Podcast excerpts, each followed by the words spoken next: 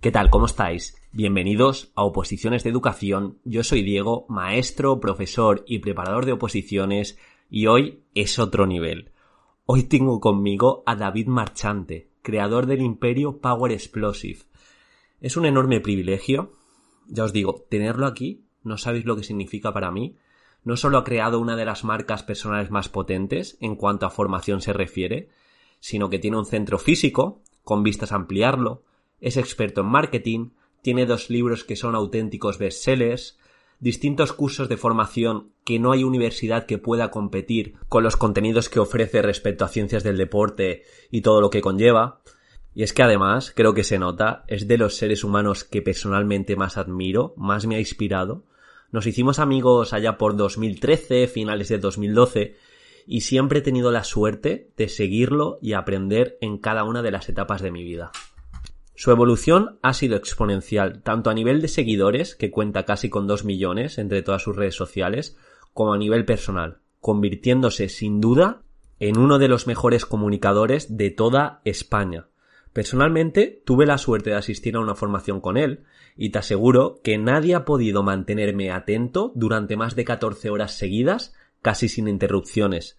Aplica las últimas tendencias de neurociencia que luego nos va a contar, tan solo teniendo como base unos pocos contenidos, sabe retener tu atención durante horas y horas. Como digo, es experto en neuromarketing, ventas, por tanto estoy seguro que vamos a disfrutar esta entrevista muchísimo por su calidad humana, por todo lo que ha aprendido en estos años y de verdad, solo deciros que viene de hacer en los últimos cinco días más de 40 entrevistas, a 8 entrevistas por día, imaginaos el rodaje, y ahora cambiamos los roles, soy yo el entrevistador. ¿Qué tal, David? ¿Cómo estás? ¿Qué tal, Diego? ¿Cómo estás? Un placer muy grande y madre mía, qué, presentación, tío. Tremendamente agradecido y sobre todo viniendo de ti, que nos conocemos desde hace tanto tiempo, que también eres una referencia y también te aprecio y te admiro un montón. Muchísimas gracias. Qué menos, tío, qué menos. Digo, me voy a currar una buena presentación, ya que él ha sido tanto entrevistador, estar, estar a la altura. Pues, pues nada, David, te quería hacer la primera pregunta respecto a la incertidumbre, ¿vale? Ante este coronavirus, todo el país bloqueado, dentro de las oposiciones también, eh, pues los opositores no saben por dónde tirar. Y sé que la vida del emprendedor, tu día a día es incertidumbre pura y dura. ¿Cómo recomiendas afrontar la incertidumbre de un opositor y cómo mantenerse motivado y activo? Bueno, tanto para ser opositor como para ser emprendedor, al final tenemos que entender que tenemos que hacernos amigos de la incertidumbre. Entonces, esto me recuerda mucho a cuando nos vamos de viaje y mm, vamos con la ilusión de irnos de viaje. Tenemos dos formas de irnos de viaje. La primera, que sería, pues como digamos, ay Dios mío, me voy de viaje, ¿qué, va a pasar? Eh, estoy muy agobiado, ah, no, sé qué, no sé qué hacer.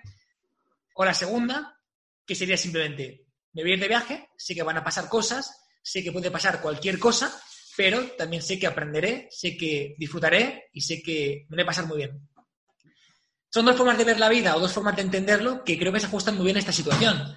Y es que tenemos la posibilidad de quejarnos de lo que está pasando, quejarnos porque aplazan las oposiciones, quejarnos porque tengo un centro cerrado, quejarnos en general, o verlo como una oportunidad para disfrutar, para aprender, para que obviamente entendamos que están pasando cosas y que van a pasar cosas, pero tener esa también opción de, adaptarnos que es tan importante.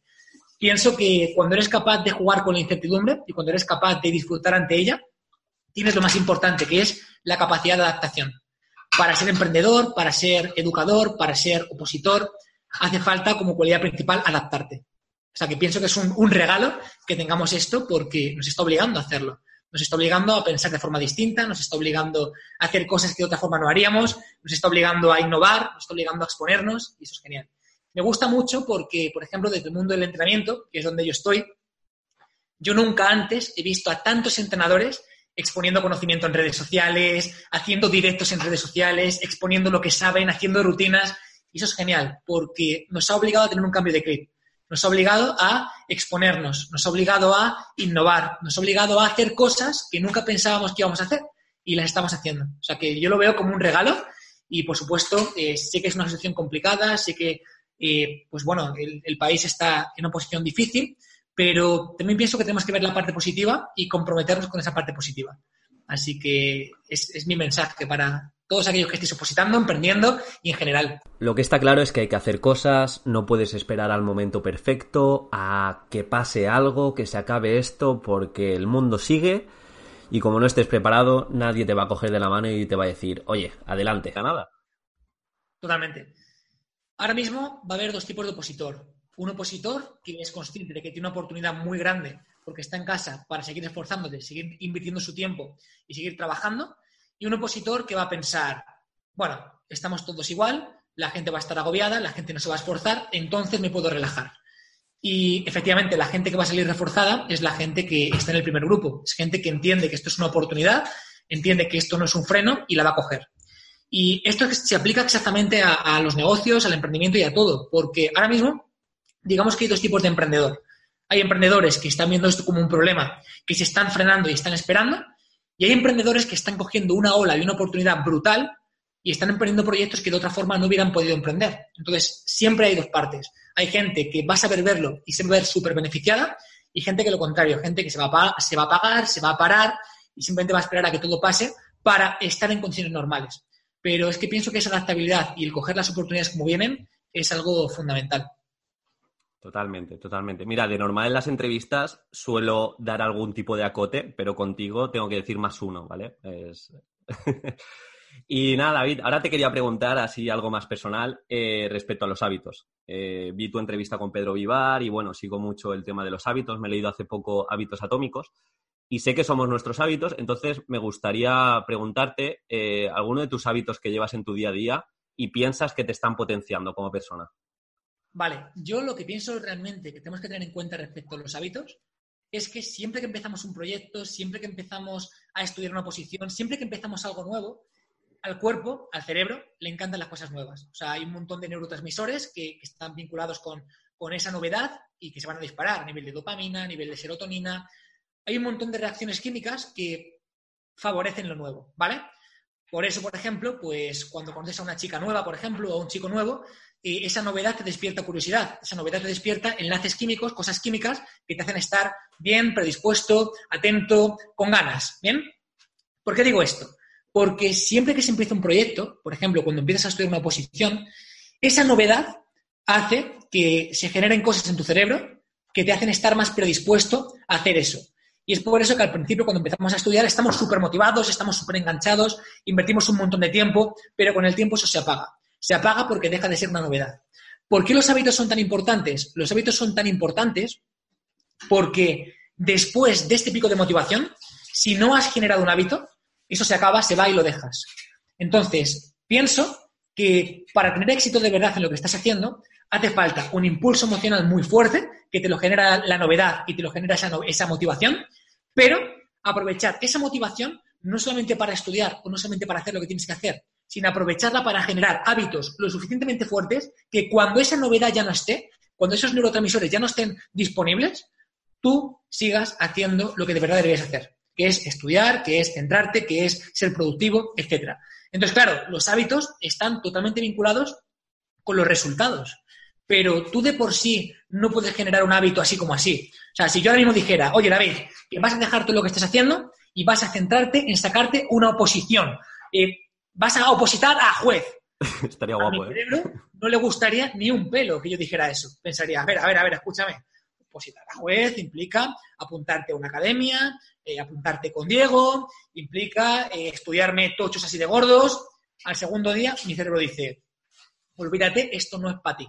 Bien, si yo quisiera generar un hábito desde ahí, tendría que empezar con pequeños micro hábitos que van haciendo un hábito más grande. Entonces sería, pues empezar a leer pequeñas cositas, unos minutos al día sobre eh, justicia, sobre leyes, después poco a poco ir motivándome a hacer más y desde los pequeños micro hábitos ir generando hábitos más grandes. Bien, pero esto es la forma de hacerlo desde aquí. Pero si tú nada más empezar una posición y toda esa energía la inviertes en generar hábitos sólidos para que cuando esa motivación ya no esté, lo sigas haciendo, eso va a estar totalmente vinculado con los resultados al final. Porque ya no dependes de esa motivación para hacerlo. Es simplemente sabes que lo tienes que hacer y has generado las vías neuronales que te permiten seguir haciéndolo. O sea, ya está hecho ese camino. Entonces, eso es fundamental. Yo, por ejemplo, cuando empiezo proyectos o cuando algo me motiva muchísimo, yo soy consciente de que yo soy un motivado absoluto. Yo soy consciente de que cuando algo me motiva un montón, voy a ir con ello a tope. Y soy consciente también de que lo importante no es invertir toda esa energía en hacer eso que me está motivando, sino en hacer los hábitos diarios bien definidos que me permiten continuar con ello cuando ese impulso inicial ya no esté. Entonces, creo que eso lo cambia por completo todo. Qué bueno, qué bueno. Y en relación con esto, David, de hecho, en el libro de, hábitos atómicos de James Clear decía esto, que es muy importante el resultado, es decir, la meta que tengas. Luego, en la capa más profunda estaría el sistema, que es lo que tú dices, los hábitos diarios. Y luego, más adentro, que es la pregunta que te quería hacer, era como la identidad, que si no cambiamos nuestra manera de pensar, nuestra perspectiva respecto al mundo, también es muy difícil instaurar ese cambio. Entonces, te quería preguntar eh, sobre la importancia del diálogo que tenemos con nosotros mismos y esa gestión que hacemos del pepito grillo en relación a nuestras creencias, nuestros miedos, ¿cómo de importantes son las creencias para alcanzar resultados extraordinarios en este caso? Vitales, importantísimas, y también cómo te hablas y qué es lo que piensas, eh, lo mismo. O sea, si eres una persona catastrofista, si eres una persona que constantemente estás poniendo el foco en lo negativo, si eres una persona que, aunque pasen un montón de cosas buenas, estás tentada solo en lo malo, es al final muy complicado que te pueda sacar la oposición. Es muy complicado porque estás constantemente enfocado en algo que, no es realista, en algo que, es negativo. Entonces, claro, tanto el foco mental, lo que te dices constantemente, como lo que crees, que al final es una cuestión de educación principalmente, marca la diferencia por completo. Por ejemplo, eh, una creencia muy sencilla puede ser o puede estar en muchas personas pensando, por ejemplo, o creyendo que sacarte una oposición es imposible o que sacarte una oposición es muy complicada. Gente, por ejemplo, que tenga una familia con casos en los que, casos de fracaso, entre comillas, en una oposición, pues por ejemplo, tu padre intenta opositar, no lo consigue. Tu madre intenta opositar, no lo consigue. Tus tíos intentaron opositar, no lo consiguieron. Seguramente por educación y desde que tú eres pequeño has estado recibiendo un mensaje por parte de tu familia que es opositar es imposible. No puedes opositar porque nadie lo consigue. Y tú vives, creces pensando que eso no es posible. Esa persona ni siquiera intentará opositar. Es una creencia que viene por la educación que directamente es que ni te, hace ver que puedes hacerlo. Entonces, esa gente no va a opositar nunca. Pero no solo eso, o sea, esto es como muy extremo. Después también hay mucha gente que puede pensar que es muy complicado, que no se puede hacer en el primer año, que tienes que invertir por lo menos cuatro años, o cada uno lo que se quiera contar. Entonces, pienso que lo más importante de verdad es racionalizar, traer al consciente lo que estás creyendo. Es, ¿qué te estás diciendo? ¿Qué estás pensando? ¿De verdad es así lo que estás pensando? ¿De verdad es necesario o de verdad es cierto que hace faltan cuatro años para sacarte la oposición? Es que posiblemente no, porque encontraremos casos de gente que lo ha hecho en seis meses, conozco casos, en un año, conozco casos, en dos años, conozco casos. Racionalizar esa creencia y entender si de verdad es cierta o te la estás inventando o es simplemente una creencia o parte de la educación, eh, creo que es muy, muy importante. Oye, es lo que, lo que digo yo muchas veces. Si hay otras personas que en tu perfil lo han conseguido, ¿por qué tú no? O sea, yo creo que parte del reduccionismo de la base de la creencia. Y tú siempre dices una cosa, de hecho hice un post que me gusta bastante, que las creencias llevan a los pensamientos, los pensamientos a las emociones, las emociones a las acciones y las acciones a los resultados. O sea, ¿dónde entra todo? ¿Dónde comienza todo? En la base, las creencias. Así que, así que muy bien. Y, luego otra de las preocupaciones de muchos opositores y creo que también de la gente, que habla mucho de la procrastinación. Y sé que tú, y tengo aquí a un puto samurái que sé que hace, es hacedor nato, y le quería preguntar si él tiene momentos de procrastinación y si tiene algún pensamiento recurrente que le ayude a decir, oye, se acabó. No, lo cierto es que yo soy muy poco procrastinador para las cosas del trabajo, para las cosas del no trabajo sí lo soy, para lo que es recoger la casa, por ejemplo, para lo que es, ahí tengo que reconocerte que sí, no, puedo. Pero lo que es laboral, lo que es profesional, soy un, hacedor, como tú dices, nato, y es que no lo puedo evitar. Hay una cosa que me funciona muy bien, que es nada más levantarme, hacer una lista de todo lo que tengo que hacer ese día. Y es muy importante que según lo vas haciendo lo vayas tachando, porque tacharlo genera un montón también de dopamina, que, que es lo que, te, lo que te hace sentirte bien porque lo estás cumpliendo. Entonces, eh, lo primero, parte por tener claro qué es lo que tienes que hacer. Hay mucha gente que es que ni siquiera es procrastinadora, es que ni siquiera sabe lo que tiene que hacer ese día. Entonces, si no sabes lo que tienes que hacer, no lo vas a hacer. Entonces, lo primero, haz una lista de todo lo que tienes que hacer y de todos tus objetivos diarios que tienes que cumplir. Que sean realistas, porque cuanto menos realistas, más te vas a frustrar. Y entonces empieza desde ahí. Y después clasifica qué es lo importante y qué es lo urgente. Es decir, cuánto de esto que está en la lista es súper importante para conseguir tu objetivo y cuánto simplemente es urgente o cuánto simplemente pues, no supone un gran valor añadido. Y haz primero lo importante, que seguramente es lo que más cuesta ponerse a hacer, porque es lo que más esfuerzo cognitivo genera, pero ponte con ello. Eso es vital. Y después, si me permites, yo, por ejemplo, eh, sí que estamos en contacto con un montón de opositores, conozco un montón de opositores, y ¿sabes cuál es uno de los fallos principales que, tienen? Creo que fallan precisamente en la comunicación. Pienso que cuando estás en una oposición, hay ciertos aspectos transversales que tienes que trabajar sí o sí y que normalmente la gente no trabaja. Y es, punto número uno, la escritura. Sí, estamos de acuerdo. el contenido es súper importante, pero el cómo lo transmites, el cómo conectes con la gente que lo está leyendo, el cómo la gente visualice lo que tú estás poniendo es fundamental. Y sucede igual cuando toca la presentación oral o cuando toca hablar con la gente que, a la que le estás exponiendo. Sí, te iba a preguntar ahora luego de eso. Luego hablaremos, ¿vale? Te, haré preguntas así más concretas de, la exposición.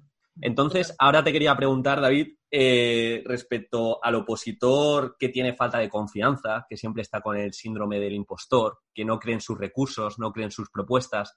Eh, sé que tú has evolucionado un montón desde 2013, cuando comenzaste a comunicar, o 2012. Eh, ¿Qué le dirías a ese, opositor que no cree? Pues pienso, por ejemplo, que esto que estás comentando pasa mucho. Mira, hace poquito, por ejemplo, em, teníamos la oportunidad de ayudar a una persona a generar una metáfora para eh, hacer la presentación oral en una posición, ¿vale? Era plantear una metáfora que tuviera que ver con la educación, que tuviera que ver con los mentores y de esa forma pues plantearlo en el tribunal. Y esta persona tenía muy poca confianza en cuanto a los recursos de los que disponía para presentar esta metáfora. ¿Qué consejo personal le daría a esta persona por ponerle específicamente cara? Lo que le diría es que cualquier cosa vale, siempre y cuando sepas expresarlo bien y sepas vender bien la idea. O sea, lo importante es vender bien la idea. Por ejemplo, imagínate, tenemos que plantear, hacer una metáfora sobre lo importante que es la educación. Cualquier objeto que tengas en tu día a día podría servir para generar esa metáfora. Puede servir, por ejemplo, este vaso que tengo aquí, el cual al final es llenarlo de conocimiento, pero de una forma adecuada, porque si no puedes rebosar y el, alumno no puede entender todo eso que estamos intentando transmitirle. El vaso ya sería una metáfora de por sí y serviría para explicar el conocimiento y el, cómo, por ejemplo, se está transmitiendo en las aulas. Bien, la cuestión es que lo que importa en sí no es el recurso que utilices, lo que importa en sí no es lo que uses, es el cómo lo vendas. Entonces, yo creo que la gente tiene que darse cuenta de que las ideas que tienen son súper válidas, de que los recursos que tienen son súper válidos, de que la información que ya tienen ya es suficiente. Y quizá lo que hace falta es plantearte que todo vale siempre y cuando lo sepan expresar bien, lo sepan comunicar bien y lo sepan vender bien ante la gente que, lo va a escuchar. Pero pienso precisamente que esa falta de confianza viene de, desde ahí. Es fundamental. Yo, yo también lo digo mucho, de hecho te lo escuché a ti, que la idea en sí no tiene valor. O sea, como no te expongas a ver si funciona, y, y creo que antes de exponerte al tribunal es fundamental que veas si de verdad esa idea es potente y para eso te tienes que exponer.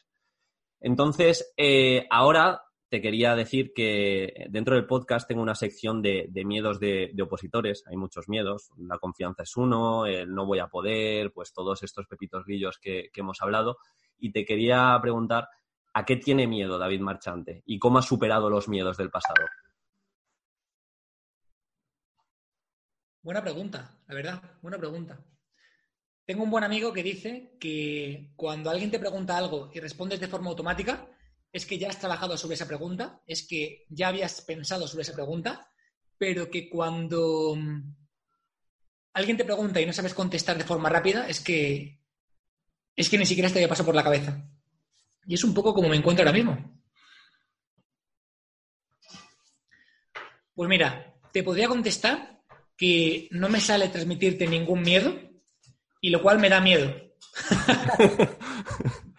porque, mm, porque obviamente no es que no tenga ningún miedo, es que no estoy siendo consciente. Pero no sabría decirte. También viene de un proceso que te has expuesto tanto a, a cosas que la media tiene miedo, que es complicado también pensarlo, ¿no?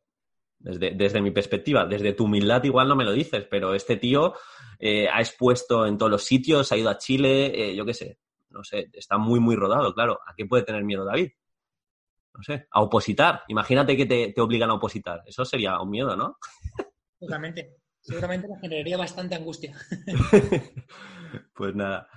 Eh, te había preguntado lo del miedo y ahora está un poco enlazado con, ese opositor que suspende y lleva varias preparaciones y está desanimado, le echa la culpa a todo, el sistema, me cago en diez. ¿Qué le dirías a ese opositor que ya quiere tirar la toalla, pero a la vez quiere opositar porque su sueño es llegar a, a ser profesor? Yo pienso que asumir la responsabilidad es uno de los puntos más importantes. Siempre que eches los balones fuera y siempre que culpes a otro de algo que no has conseguido, eh, te está restando eficacia, te está restando acercarte de verdad al punto al que te quieres acercar. Entonces, pienso que asumir la responsabilidad de que al final tú eres el único responsable de que algo funcione o que algo no funcione, eh, sí, bueno, puede implicar un poquito más de presión, pero es, pero es la realidad. Y es lo que de verdad te permite cambiar cosas. Desde el punto en el que alguien asume que algo no funciona porque el resto no le deje que funcione, ¿qué, qué vas a cambiar tú si la culpa es de otros? Entonces pienso que para cambiar cosas que no han funcionado, lo primero es asumir esa parte de responsabilidad y ponerte con ello. Fundamental, ¿no? Porque al final lo que puedes controlar y puedes cuantificar lo puedes mejorar y si le echas la culpa al sistema, pues está, estás muerto, porque no, lo, puedes mejorar. Sí, así que totalmente. Y va un poco también en relación con los miedos. Esto me lo preguntó una opositora. Dice, pregúntale a David cuando un proyecto no le sale como piensa o algo que tenía en mente no le sale como piensa y está agobiado, ¿qué hace? ¿Qué hace para salir de ese agobio y que las ideas fluyan mejor o revertir esa, cosa que le ha ido mal? Pero si es que, a ver, lo normal es que las cosas no salgan como piensas. O sea, lo normal es eso. La cuestión es cómo te lo tomas. Yo me lo tomo como un juego y es, muchas de las cosas que hago en mi día a día sé que no van a funcionar o sé que no tienen por qué funcionar pero es un juego, es aprender de ello, es corregirlo, es mejorarlo, es volver a intentarlo y, ya está, es la cuestión. Yo ahora mismo me tomo todo como, un juego. No tengo ese, apego o, tanto ese apego a los resultados, a, es como sea, está bien y una oportunidad tremenda para aprender. Y pienso que hay que tomárselo así. O sea, no porque suspendas una oposición es, un drama. Sí, eh, es que ni siquiera has perdido tiempo, has ganado un montón de aprendizaje. Entonces, todo eso ya no te lo va a quitar nadie. Y, un día que colapsas, David, que igual estás trabajando en tu proyecto 12, 14 horas y necesitas como un soplo de aire fresco, ¿qué haces para decir, eh, no, me puedo concentrar ya, ¿qué hago? Paro. Si llega un punto en el que no estoy siendo productivo o en el que no me estoy sintiendo bien, paro. Lo mejor es aflojar, lo mejor es parar, es coger aire, es leer, es hacer algo que te distraiga y después retomas. O sea, yo he cometido mucho ese error, el error de, seguir ahí pico y pala, pico y pala, pico y pala cuando no podías y eso te lastra muchísimo. Porque al final ni estás descansando, ni estás siendo productivo, estás en un punto intermedio que es, que es un bucle, que es no estás al 100%, por lo cual te estás sintiendo mal porque no estás al 100%, por lo cual no estás siendo productivo, por lo cual te estás sintiendo mal por no ser productivo, por lo cual empiezas en, bucle, y al final no, no, consigues nada. Es mejor parar. Sí, me gustaba mucho lo que, lo que comentabas en uno de tus vídeos, que igual tenías días que lo dabas todo, que estabas motivado y podías con un volumen de trabajo enorme, pero otros días que decías, eh, desconecto 100%, e incluso te, ayudaba a retomar. Así que, bueno, pues es también una oportunidad de hacer esto. Y ahora, David, también para seguir sacándote un poco de, de, la zona de confort, me gustaría que hicieras un ejercicio bastante fuerte de imaginación y dado tu carácter a veces obsesivo, agradecería que comentases cómo te enfocarías para preparar una oposición. O sea, sabiendo lo que sabes de neurociencia, todo lo que has aprendido durante esta etapa increíble, ¿cómo lo enfocarías a nivel de estudio? Pues mira, lo primero entendería qué es lo que quiere la gente que te va a examinar, qué es lo que busca de verdad. Entender de qué forma te lo van a preguntar y entender qué es lo que buscan, yo creo que es la base de, la base de todo. Porque no es lo mismo si buscan, por ejemplo, partes totalmente de memoria o partes de aplicación práctica o partes en las que tienes que comunicar. O sea, pienso que entender eso es eh, fundamental. Y después, sobre todo, eh, pienso que es importante que la gente confíe en su capacidad como profesional. O sea, la gente que está opositando ahora mismo eh, son una parte pequeñísima de la población. Al final no deja de ser una parte especial de la población que quieren ir a más, que se están esforzando por algo donde la gente normalmente no se esfuerza y eso ya les diferencia. Es decir, algo más que el resto de gente sabes, mucho más que el resto de gente sabes. Entonces, tienes recursos.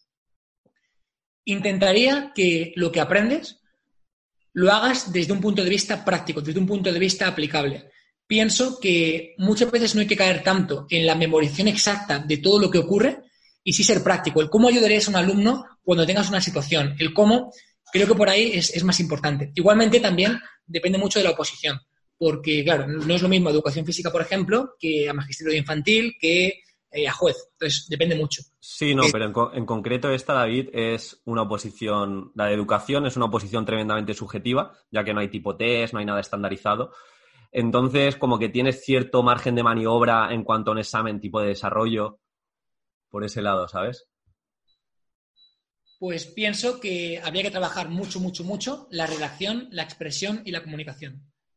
Porque es mucho más importante el contexto que el contenido muchas veces. Es mucho más importante el cómo conectas con la gente que te está leyendo que, a veces lo que ponga. Es mucho más importante el que la gente vea de forma clara cómo tu propuesta ayudaría a un alumno a que simplemente pues referencies a muchos autores que Depende mucho también del tribunal, pero, pero pienso que va... Sí, no, no, va, va, va por ahí totalmente. O sea, al final tú piensas que igual expones el mismo tema respecto a 100 opositores más, ¿cómo te puedes diferenciar? Pues creo que también un poco lo que haces tú, ¿no? Contando historias, apelando un poco al nexo emocional, tu vivencia, cómo puedes contar ese contenido desde tu vivencia. Y creo que eso es fundamental. Y, y otra vez, hilándolo con el emprendimiento, David, eh, ¿tú piensas que la creatividad se puede entrenar? O sea, esa forma de diferenciarse. Totalmente y absolutamente. Es también una cuestión en base a creencias.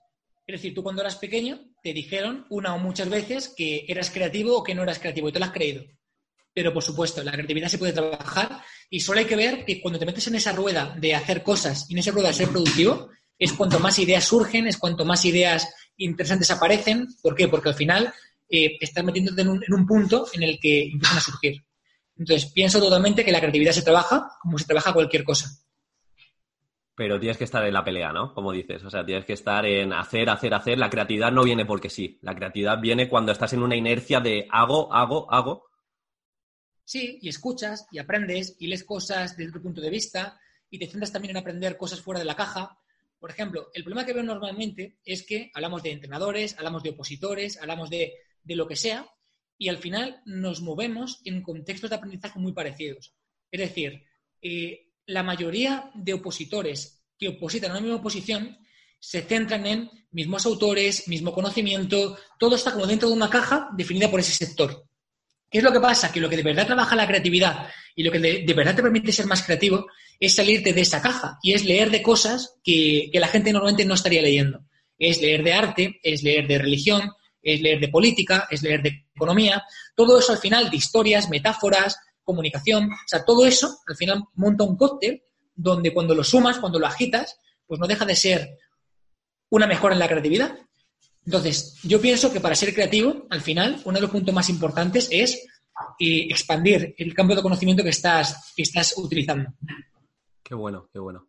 Al final, como te digo, eh, hay una parte que es la exposición oral, que de esto sí que te, quería hacer una pregunta y de hecho la voy a disfrutar mucho, porque como he dicho, yo me pongo a veces para motivarme vídeos tuyos de 2012 o 2013, cuando comunicabas bien, pero eras un robot respecto a ahora. O sea, yo creo que David es de las personas que más ha evolucionado de, toda la historia de la comunicación. O sea, lo, lo puedo decir, es una locura. Entonces, muchas veces los opositores dicen, es que yo expongo muy mal, yo no me sé expresar. Eh". Y como tu evolución ha sido exponencial, te quería comentar, ¿qué aconsejarías para mejorar la exposición oral y, para que ese mensaje, esas ideas fuertes que tengas, lleguen? Vale, el punto más importante seguramente sea estructurar bien tu ponencia. Es decir, tener muy claro cuál es el mensaje principal que quieres comunicar y dos mensajes más secundarios que quieras comunicar después, pero estructurar bien la ponencia. Eh, pienso que mm, es muy importante estructurar bien los contenidos, que no solamente sean datos. Pienso que hay que apelar mucho a la emoción, a las historias, a las metáforas, a los datos, eh, dinámicas de participación, dinámicas donde demuestres de forma práctica lo que estás haciendo, lo que estás transmitiendo. Eso es importantísimo. Es muy importante trabajar las inflexiones, las inflexiones de voz, que la gente esté atenta, y sobre todo, pienso que para quitarte el miedo de verdad a hablar en público y quitarte el miedo a enfrentarte a un tribunal, tienes que quitar el foco en ti y poner el foco en lo importante que es tu mensaje y en cuánto va a ayudar tu mensaje. O sea, no tienes que tomarte al tribunal como un agente que te va a examinar y que te va a poner una nota en función de cómo lo hagas. Porque en el momento en que piensas de esa forma, estás centrado 100% en ti, en qué van a pensar, qué voy a decir, cómo lo voy a hacer, mi mensaje es bueno, yo soy bueno, voy bien vestido. Desde el punto de vista en el que tú estás poniendo tu foco en ti, eh, es incorrecto, es un problema, porque vas a estar mucho, mucho, mucho más nervioso. Cuanto más pongas el foco en ti, más nervios, más te tiembla la voz, peor transmites, etc.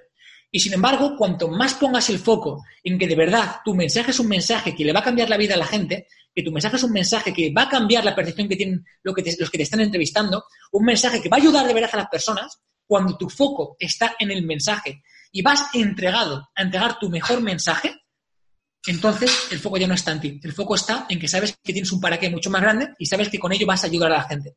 Y de repente te relajas, de repente te dejas fluir y de repente sabes que independientemente de lo que pase, estará bien porque has transmitido un mensaje que va a ayudar y va a trascender. En ese punto, tú te relajas, tú fluyes, estás tranquilo y es cuando puedes sacar un buen comunicador. Entonces, eh, pienso que es súper importante tanto trabajar una cosa como trabajar la otra. Es la estructura practica la estructura, entiende la estructura, no te limites solamente a dar datos técnicos, mete historias, mete metáforas, todo lo que puedas ejemplificar con una metáfora, estoy convencido de que al tribunal le va a encantar, pero no al tribunal, es que al mundo le va a encantar. ¿Por qué? Porque las metáforas y las historias mueven el mundo, porque el ser humano ha vivido generación tras generación como único medio importante para remitir la información y para sobrevivir, contándose historias, contándose cuentos, contándose metáforas y teniendo los mensajes por esta vía de transmisión. Entonces, estamos diseñados a nivel cerebral para atender las historias. Estamos diseñados a nivel cerebral para imaginarnos una historia. Y desde el punto en el que tú eres capaz de hacer visualizar a un tribunal o desde el punto en el que tú eres capaz de hacer que la persona que te está viendo se imagine lo que estás contando, estás llegando directamente a su, a su emoción. Y no hay nada que pueda mejorar más la nota en una oposición o en cualquier sitio que tocar la emoción de la gente que tienes ahí.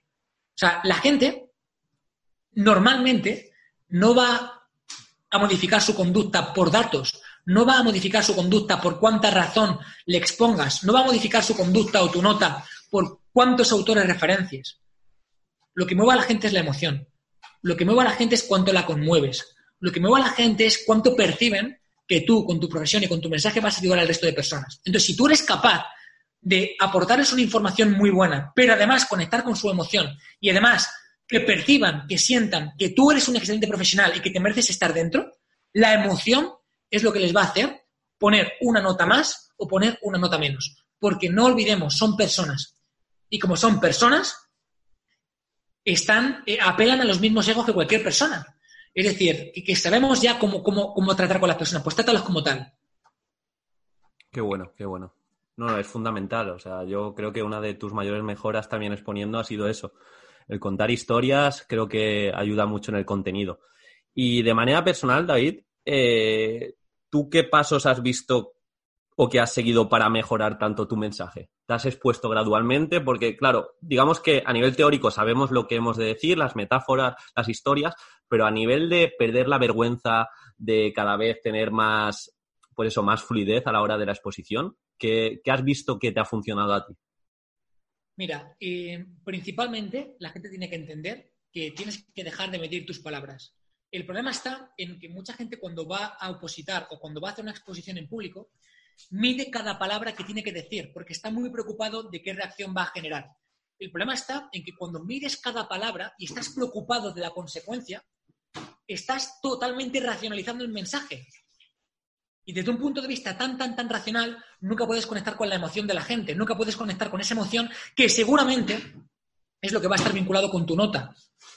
Entonces, pienso que no puedes comunicar desde quién eres de verdad si mides cada palabra y pienso que empiezas a comunicar bien de verdad cuando te empiezan a dar igual las consecuencias, cuando te expones, cuando te abres y cuando eres tú. Entonces, practica el mensaje lo suficiente para que cuando llegue el momento te puedas abrir y no tengas que estar preocupado de qué estás diciendo o qué no estás diciendo. Porque en el punto en el que estás pensando lo que tienes que decir, estás racionalizando por completo un mensaje y estás llegando solamente a la razón, pero no, no a la emoción, no a ello que va a mover o que va a impulsar a la gente que te está escuchando. Entonces, vital, trabajar la autoconfianza. Vital, trabajar el hecho de abrirte y exponer sin consecuencias, practica el exponer sin consecuencias, lo que tengas que decir. Creo que tenemos que medir menos. Yo, por ejemplo, cuando empecé con todo esto, eh, en YouTube, por ejemplo, yo era un robot, como tú me decías, básicamente por una cuestión muy sencilla. Y es que eh, no me atrevía a exponerme como yo era. No me atrevía a no medir esas consecuencias. Pensaba que al final me iban a criticar, me iban a decir que eso no era correcto, que... Y todo eso me hacía estar súper milimétrico con lo que decía. Y era demasiado racional. Y es lo contrario. Ahora mismo hago un directo, por ejemplo, que me puedes ver en Instagram, y me da igual lo que venga, que venga. Entonces, desde ese punto de me da lo mismo, es cuando de verdad la gente dice, hostia, este tío es, natural, este tío es genuino, no le importa, si me tiene un mensaje importante que darle y lo da. Y pienso que llegar a ese punto es al que, al que tenemos que intentar llegar. Qué bueno, qué bueno. Sí, al final también eh, creo que extrapolando los conceptos de entrenamiento, para perder la vergüenza y para ganar esa fluidez, sí que veo práctico, David, el tema de exponerse gradualmente. Igual, comenzar con gente que tienes confianza, comienza con tu familia, tu pareja, e ir hacia arriba. En la academia, yo qué sé, incluso a gente que no conoces, la locura esta que contaste del metro, no sé. Creo que todo eso también te entrena. El mundo está sediento de autenticidad. ¿Cuántos y cuántos y cuántos opositores van allí son uno más? Un robot que cuenta datos, un robot que intenta hacer un poco lo que otros de su entorno hacen u otros hicieron o materiales que le han pasado. ¿Cuántos? Si tú vas con cómo eres de forma auténtica y lo expones, es que no puede irte mal, es imposible, porque lo que falta es autenticidad, porque lo que no te encuentras es autenticidad. Te encuentras otras muchas cosas, muy buenos profesionales, eh, muy buenos datos, sí, sí, todo eso está muy bien, pero no hay gente auténtica. En el momento en el que tú llegas allí y eres auténtico, no te puede ir mal. Y ya ni te cuento si has trabajado lo anterior, pero es que doy por hecho de que la gente que nos está escuchando ha trabajado lo anterior. Doy por hecho de que la gente ha preparado los materiales bien, los datos bien. Eso ya está listo. Ahora te falta ser auténtico. Y te falta ir allí y transmitir de verdad un mensaje con el que sabes que puedes cambiar el mundo. Y desde esa perspectiva no te puede ir mal. Bueno, qué bueno. Me encanta, David. Pues, pues nada, estamos llegando ya, ya al final, que te estoy robando tu tiempo y vale, vale mucha kriptonita. Entonces, eh, te están escuchando 90-95% de, de, docentes, profesores, maestros.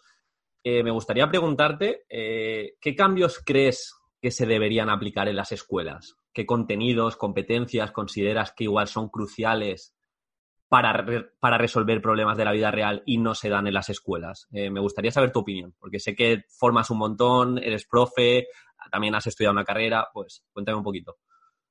Pues pienso que principalmente habría que intentar llegar a la curiosidad y a la emoción de los niños, porque la única forma de que un niño te preste atención es si ha despertado su emoción, si ha despertado su curiosidad. Entonces, lo primero es, hace falta atención. Al final, yo me acuerdo cuando era pequeño, cuando era joven, en el colegio, en el instituto, incluso en la universidad, que no prestas atención y no prestas atención porque no ponen ningún tipo de interés en, que tengas esa atención. No despiertan tu curiosidad, no, no, no hay nada diferente, es todo sistemático, es todo igual. Entonces, no puede haber aprendizaje si primero no hay una gran captación de atención. Entonces, pienso que esforzarnos, poner esfuerzo, poner hincapié en que la gente que nos está escuchando mantenga la atención es súper importante, porque sin esa llave el resto de cosas no, no pueden llegar. Y por supuesto, hacen falta contenidos prácticos, contenidos que de verdad ayuden al chaval en la vida, en la vida diaria. Yo pienso que un gran profesor, un gran educador, no es solamente una persona que te aplica matemáticas o que te enseña lengua. Es una persona que desde el contexto que le permiten, que es la matemática o la lengua, desde ese contexto, forma de forma integral al alumno. Es decir, se involucra en su desarrollo personal, se involucra en su desarrollo social, se involucra o sea, que sí, que sí, que usamos las matemáticas, pero es que enseñar matemáticas es sencillo, y más como lo hicieron conmigo en el colegio, eso es muy sencillo. Pero un gran profesor de matemáticas es que en el contexto de las matemáticas te enseña a ser mejor, te enseña a ser más práctico, te enseña a que en tu día a día te desenvuelvas de una forma mucho más, más, inteligente, más interesante. Entonces, pienso que eso es clave y pienso que no hay muchos profesores así. Hay algunos, pero muy pocos. Entonces, creo que las matemáticas o la lengua deberían ser la excusa para esa educación. Pero pienso que un educador de verdad va más allá, porque se compromete con el crecimiento personal de la persona que tiene ahí delante. Entonces, las matemáticas o la lengua, aunque no lo parezca, pueden ser un contexto brutal para trabajar facetas que normalmente no se trabajan. ¿O acaso no es interesante trabajar la frustración y la gestión de la frustración de un niño cuando después de hacer 20 intentos de divisiones no lo ha conseguido? No se me ocurre mejor contexto que tener a un niño frustrado que siente la frustración para explicarle qué es la frustración, para que entienda cómo se siente con la frustración y para que entienda cómo gestionarla. Para mí es un gran educador. Una persona que sabe cuándo salirse del contexto que le están exigiendo y aportar mucho más. Si hubiera más profesores que consiguen eso, literalmente el mundo cambiaría. Porque encontraríamos a niños, adolescentes, adultos con una gran gestión emocional, una gran gestión social, una gran gestión de las finanzas, una gran gestión de un montón de cosas que actualmente son nulos. Qué bueno, qué bueno. Yo una de las cosas que más aprendí cuando, cuando fui a tu, a tu ponencia y que empecé a aplicar, y me gustaría que, que dijeses algún tipo de, pautas, era como la neurociencia aplicada a la atención. Es decir, todos estos cambios de sitio. Eh, cuéntanos un poquito, porque desde que lo aplico, la verdad que, los niños están más despiertos y, yo lo noto, la verdad. Claro, pues yo, por ejemplo, para que la gente nos ponga en contexto, eh, tú viniste a una formación que eran tres días y tranquilamente pues podíamos estar de formación 18 horas, 20 horas. O sea, empezamos a las 7 de la mañana y terminamos a las 3 de la mañana. O sea, de 7 a 3 de la mañana, pausa para comer, pausa para cenar y ya. O sea, muy intenso. Claro, si yo quiero que 100 personas tengan mi atención durante 20 horas, literalmente, no vale con que aporte información. Tengo que hacer un buen contexto y tengo que preparar un trabajo previo muy importante para que la gente mantenga su atención. Entonces, ¿qué es lo que hago? Yo organizo todos los contenidos para captar tu atención. Entonces, no solamente te cuento datos, te cuento datos, te cuento historias, te cuento metáforas, te hago preguntas, tenemos unas preguntas y respuestas, tenemos dinámicas, os muevo, chocáis con vuestro compañero, cambio de silla, os levantáis, ejercicio. O sea, está todo diseñado para que dentro de un contexto educativo no pares, para que tu cabeza esté historia, dato, me muevo, me levanto, participo, escribo, apunto, comparto, todo el rato. Entonces, yo invierto más esfuerzo en generar un contexto para que tú me atiendas durante 20 horas que realmente en preparar los contenidos para 20 horas. O sea, para mí, preparar 20 horas de contenido es muy sencillo. Ahora, generar un contexto y preparar las dinámicas y el orden de contenidos necesario para que tú me atiendas, eso es difícil. Y no voy a mentirte, tú, por ejemplo, viniste a la tercera o cuarta edición de esta formación, pero la primera no conseguí captar tanto la atención, tuve que mejorarla. Yo me di cuenta de que cuando ya pasaban muchas horas de formación, a partir de entonces tenía que ser mucho más estricto con las dinámicas, o tenía que mover mucho más a la gente. Entonces, lo que vas haciendo es ajustarlo poco a poco, vas corrigiéndolo poco a poco, hasta que vas entendiendo eh, cómo, cómo, cómo hacerlo todo para que la gente esté mucho más contigo. Entonces, ¿qué es lo que pasó? Pues que básicamente yo no os dejaba respirar. Te aportaba esto de datos y te ponía una, una infografía, por ejemplo. Pero después, automáticamente, estabas con un grupo de compañeros levantando, poniéndola en práctica, moviendo por la sala. Y lo siguiente os contaba una historia que tenía que ver con lo anterior. Y lo siguiente hacía preguntas de implicación. ¿Y cuántos de vosotros ha pasado esto? Y recogíamos esas preguntas y las contestábamos. Eh, cuando todo es muy cambiante, con ciclos de mucho cambio, tu cerebro no se adapta. El problema es que siempre lo hacemos todo igual. Es datos, datos, historias, historias. Y es, no, no, si es que el cerebro lo que le gusta es el cambio. Lo hemos hablado antes, lo nuevo es lo que le gusta al cerebro. Entonces, en el momento en el que tú pasas de una historia a datos, o de datos a levantarte, chocar con tu compañero, a tu cerebro esa novedad le encanta. Entonces, eso hace que mantenga más la atención, mantenga más elevado el nivel de energía. Y bueno, pues al final son cositas que vas aprendiendo, que cuando haces formaciones muy largas, pues vas implementando y poco a poco vas perfeccionando. Y no solo sirve, porque me he dado cuenta yo también con la experiencia, no solo sirve para captar la atención, sino también sirve para no olvidar porque tú asocias como ciertas acciones o incluso ciertas emociones que has sentido eh, con una dinámica o de repente que hace este tío disfrazado, ¿sabes? Pues una serie de cosas y dices, ostras, pues ya no he olvidado el contenido que iba asociado a esa emoción. Así que me gusta mucho la idea de no construyo en base a los contenidos, sino construyo en el ambiente que voy a crear para que esos contenidos perduren en el tiempo también. Siempre es más importante el contexto que el contenido. Un buen mensaje sin un buen contexto se olvida pero un buen contexto con un mal mensaje genera más aprendizaje. Qué bueno, qué bueno. Y, ahora, eh, nada, para. Sé que sabes algo de entrenamiento, bueno, me lo dijeron que algo, algo sabes, entonces voy a hacerte solo una pregunta al respecto. Y es que siempre en los, los podcasts hablo de la importancia de entrenar y de moverse cuando estás opositando, porque personalmente las mejores ideas me han venido cuando he entrenado fuerte, durante el entrenamiento o después, incluso a modo de, meditación, de desconectar. ¿Cómo de importante eh, es entrenar cuando estás estudiando tanto? Vital. Tendría que ser parte en la rutina de un opositor. Fundamental y obligatorio. De verdad, el ejercicio físico está súper vinculado con, con, la mejora cerebral, está súper vinculado con esas conexiones neuronales y solamente va a ser positivo deben entrenar. O sea, si de verdad quieren el máximo resultado en la oposición, deben entrenar. Dedicar una hora al día y entrenar. Sí, ya para acabar, David, y a modo, a modo de curiosidad, me gustaría hacerte dos, las dos últimas preguntas de, que están extraídas del libro Tribu de Mentores de Tim Ferris. La primera es, si pudieras poner un cartel en cada ciudad, que todo el mundo lo viera, ¿qué cita o frase pondrías? Si tuviera que poner un cartel en cada ciudad, pondría, dile al débil que es fuerte y lo verás hacer fuerza. ¿Cuál ha sido la compra de menos de 100 euros que más ha cambiado tu vida? Creo que esta te la hicieron, pero yo la hago siempre, ¿eh? no, no me la han copiado. La compra de menos de 100 euros. O un poquito más, que no sea de 5.000 euros, no sea una casa, sino alguna compra que hayas hecho, así pequeña, que haya cambiado mucho tu vida. Pues te recomendaría los libros de Nassim Taleb. Creo que en total te van a costar 50 euros y te cambia por completo la perspectiva. Es más, esto que hemos comentado antes de incertidumbre, volatilidad, todo eso, eh, es un autor que trabaja mucho con todo eso y que te cambia la, percepción por completo. Te lo aconsejaría.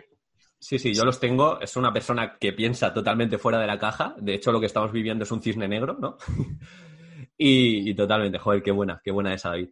Pues nada, esto, esto sería todo. No sé si quieres decir algo más a los opositores, lo, que quieras, pero por mi parte, muchísimas gracias. O sea, es un honor tenerte en mi vida, tanto de, amigo como que hayas accedido a la entrevista, te lo digo de corazón.